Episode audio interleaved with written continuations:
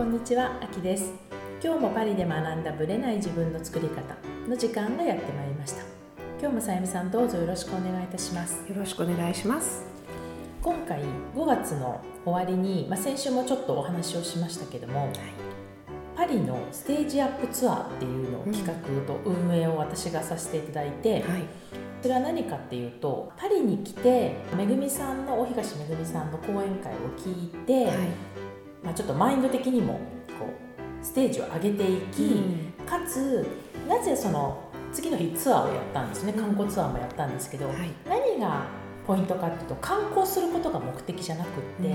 非日常の空間に行き、うん、非日常の人たちと喋って、で、まあ、五感を呼び覚ましてステージを上げてしまおうみたいなツアーだったんですね。でそれはやっぱりまあ私はねはっきり言ってホームですよパリは。そうですよね。もう、アウェーじゃないんで。ね、知ってるとこばっかりだし、でだからどちらかというとみんながいかに楽しんでくれるかっていうところばっかりにフォーカスしたんですけど、うん、やっぱりね日本とか、まあ、ドバイとかロンドンとか、まあ、海外でもそういう人たちが来てくれたんですけど、ええ、五感がね呼び覚ますらしいんですよ。あそれは良かったですよね。うん、でこう最後みんな泣くみたいな。そうそこまで、うん、それでそこまで五感がそうもう働いちゃってもう涙腺緩みまくっちゃって、うん、懇親会の時も、まあ、めぐみさんを中心になんかパートナーシップの話をしてたら、うん、もうみんなでなんかその辺大泣きしたので、私入ってなかったので知らないんですけど、でもみんななんか涙拭きながらこう聞いてるから、うん、やっぱりそれは非日常だからっていうのも。であとは普段接しない人と喋るじゃないですか、うんうん、やっぱりまあみんなもこう前のめりで来てるから、うん、めぐみさんの例えばパートナーシップに対する考え方とか、そういうのを全部聞きたいみたいなこう前のめりで来て、彼女の経験とかそういうのを語り、もうみんなでこう泣くみたいな。そういう感じだったんですよね。だからそれが次の日セーヌ川クルーズしたり、ラデュエでお食事したりとかそういうしている中で、結構みんなこう感情が高ぶってったりして。で、まあ、ポイントは高ぶるところで終わるんじゃなくてそれをどう生かしていくかっていうところが大事だとは思うんですけども、まあ、その辺のツアーをやってやっぱりねパリっていう土地っていうのも大きいなと思いましたね。うん、それは街並みとかそういうこう雰囲気とか、人とかそういうですよね。影響ですね。私たちはねもうある意味、まあ、そのパリ在住の参加者とも言ってたんですけども、うん、慣れちゃってんですよ。そうですね。もう日日常になっちゃってるんですよね。綺麗な風景とか。うんルーブル見てもあルーブルって思うだけでそう。感動まではいかないじゃないですか。で何度かもう行ってるんでまたいつでも行けるみたいな、ね、そういう感じじゃないですか、はい、だけどやっぱりこう見る人にとってみれば、うん、こう美しいものをこんなに毎日見てたら、うん、美的センスが上がらないわけないみたいな、うん、そういう視点になるし、ねやっぱり目に入るものとか音とか、うん、まあ、フランス語の音っていうのも含めてだと思うんですけど、うん、そういうのを聞くとやっぱり自分が普段感じてるところとはまた別の視点を刺激されるんじゃないかなという意味もあって。まあ、あと女性とパリって相性がすごく合うと思うんですよ、ね、そうですね。なんかちょっとこうどちらかというとフェミニンな方に転びますですよね、うん、だからそういうところもあって旅だからこそ文化の違いだからこそ分かることとか、うん、そういうのも全部含めてガーッと一気に凝縮して体験していくから、うん、かなり五感が揺すぶられるっていう感じなんですかね。うんうんうんでだからそういう意味ではこう結構いろんな人が開花して帰ったツアーだったので、うん、よかったですよね、はい、まあ次があるのか分かりませんけどあれば絶対いいんじゃないですか、ね、またさらに、ね、そうですよね。あのこう発展成長しそうですよね。っていう感じをね、うん、ちょっと企画してみて自分が企画側に入ったことによって分かったことも結構いろいろあったなと思います、はい、はい、またいつかそういうのを私も企画できたらいいなと、はい、はい、思います。はい、それでは本編スタートです。はい、本編です。今日は質問という形で出てたんですけども、先ほどお話ししたパリのステージアップツアーの、はい、講演会大東めぐみさんの講演会の中でいろんな質問が出てきた中で彼女がそれについて、まあ、質問に答える形でやっていた一つについてお話をしたいと思うんですね。その中で出てきているのは出てきた、ま質問というのは自信をつけるためにはどうしたらいいかと。うん、でやっぱりこう自信がないからうまくいかないっていう人多いじゃないですか。はいだからそういう人たち向けに、まあ、彼女が何をこう回答したかっていうのを、うん、まあ、私が感じた中からこうちょっとシェアをしていきたいなと思うんですね。はい、で自信をつけるためにはどうしたらいいかっていう、まあ、質問って結構多いみたいで、うん、まあ、彼女はいわく彼女は企業のプロデューサーでもあるんですけども、はい、言っていたのは、うん、女性のビジネスがうまくいかない理由ナンバーワンなんですね。自信がないっていう、はい。うん、でそれはその彼女が言ってるだけじゃなくて総務省のなんかアンケートでも出てきてる、うん、からこうビジネスをなんかする時に自信がない,、ないっていうことがこうビジネスうまくいくかいかないかっていうところで結構左右するみたいな話があったんですよ。はい、まあ、私はどうやって自信をつけていくのかなっていうところを話してくれるのかと思ったら、彼女はいきなり何て言ったかっていうと。自信なんかいらないと。私も自信がないと。いうとこからスタートしたんですよ。でどういうことかというと能力で自信をつけようとすると必ず自分より高い人はもうやっぱり上には上がいる。そうですよね、うん、でその彼女は例に出していったのはミス・ユニバースになるとか。だから例えば綺麗になりたいと思っても上には上がいるし、うん、例えば、えーと、野球だったら野球の上には上がいるし、ね、まあ、どんな分野でもその自分よりレベルが高い人なんていくらでもいると、うん、だからそういう人と結局比較しちゃうともう辛いじゃないですか、うん、だって、い、くら自信をつけても上には上がいるわけだから、うん、もうどうしようができないと、っていうところで結局能力を追いかけていっても永遠に自信はつかないと、はい、じゃあどうしたらいいかというと、もう自信っていうのは自分を信じることなんだけど、もう自分を信じるもう必要はないと言い切ったんですね、彼女は。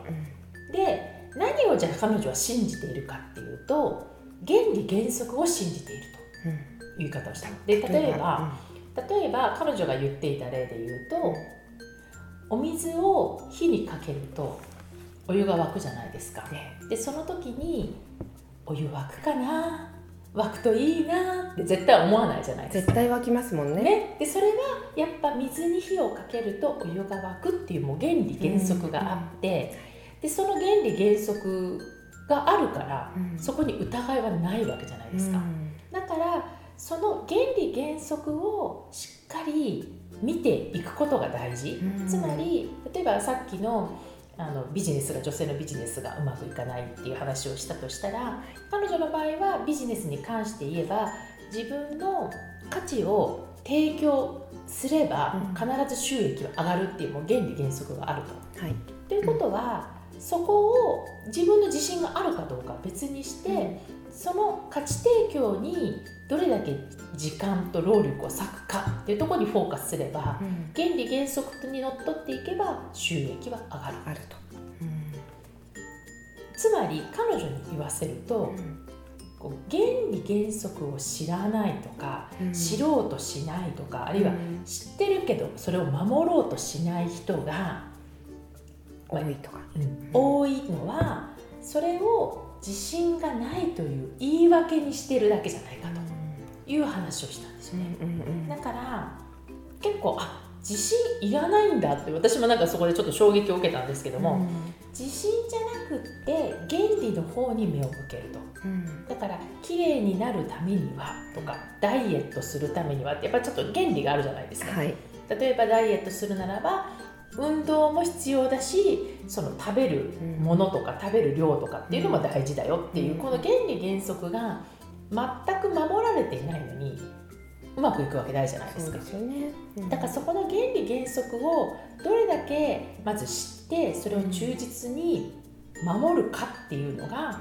実は大事であって、うん、自信っていう言葉にこうなんていうのかな書き消されて言い訳っぽくしてできないんですっていうのは、うん、まああまり意味がない話ではないかということなんですよ。はい、どう思います？私ねあの今の話を聞きつつ、うん、私が社会人になったばっかりの時のことを思いうん、思い浮かべたんですけど、ええ、全く何の経験もないし自信もないんだ自信というか、うん、何もないんだけど分かんないけどでも大丈夫っていう。すごい不思議なこうね、うん、思いがあって何,、何でもできると思って、わ不思議な自信とは言わないですよ、うんうん、不思議な何かがありました。何だったんですかそれは。分かんない。分かんないんだけどでも絶対に何でもできると思う、うん、なんかこう理由不明な、うん、根拠がないみたいなとですよね、根拠がないんですよ。だけど、うんうん、でも絶対に大丈夫っていう、こう不思議なね、思いがあって何でもやってましたよ、ね、何にも怖いものがなかった。だから、うん、多分自信がないっていう人は、うん、まあ、怖さの方が先に立っちゃってる怖いっていう感情って絶対あるんですよね。よねそこがない時もあるんですよやっぱり。うん。うんないエリアもあって多分人によって違うとか、うん、自分の中でも分野によって違うとか。分野によって怖いなと思うとこと、うん、そうじゃないところがあって、うん、多分その若い時の私のあの仕事においては全く怖いことがなかった。うん。まあ若さゆえの。そうそれもあるんですよ。かもしれないですね、ね、それもあるんですけど、うん、あとあのつい先日のねラウラさんのインタビューでもあったんですけど、すごい好きなことって、怖いとか思ってるままない。というか、もうね突進しちゃうんですよね。だから、こうあ自信がないとか言ってる場合じゃなくて、うん、やらやらなきゃやるみたいな、うん、ことには別に怖いとかそういう感情がなく突き進んじゃうっていう話をね、うん、してたんだよね。そう。だからやっぱり怖いとか何が来ちゃうのかってやっぱりリスクとか、やっぱそこがうまく、うん、いかなかった時っていうのがどうしどうしようみたいな。感情の方が出てきちゃって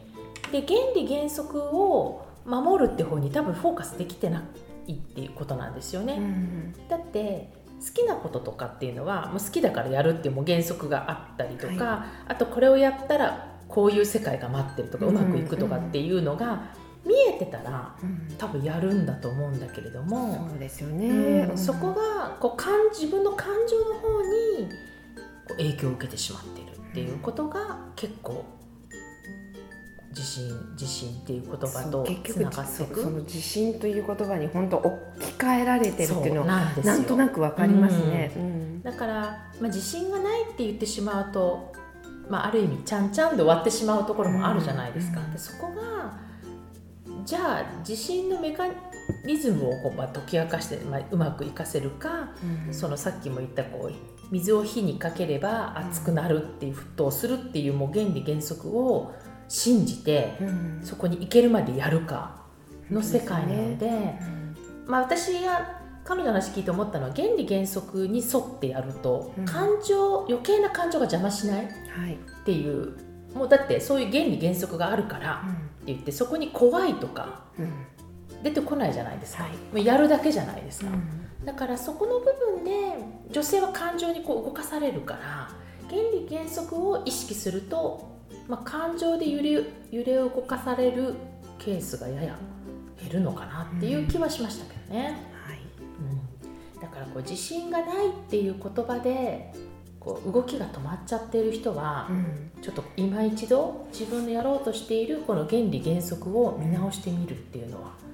いいかなっていうのをちょっと彼女の講演会を聞いて感じました。はい、はい、ぜひちょっと意識して原理原則に取り組んでいただけたらと思います。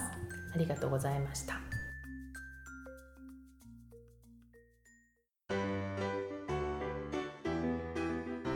この番組は毎週金曜日をめどにお届けしています確実にお届けするための方法として iTunes や Podcast のアプリの購読ボタンを押せば自動的に配信されますのでぜひ購読するのボタンを押してください。また皆様からの質問や感想をお待ちしていますオフィシャルサイトはパリプロジェクトで検索していただきお問い合わせから質問や感想をぜひ送ってください。オフィシャルサイトから LINE アットやメールレターで有益な情報をお届けしているのでこちらもぜひ登録してくださいね。また次回もパリで学んだブレない自分の作り方をお楽しみに。秋でした。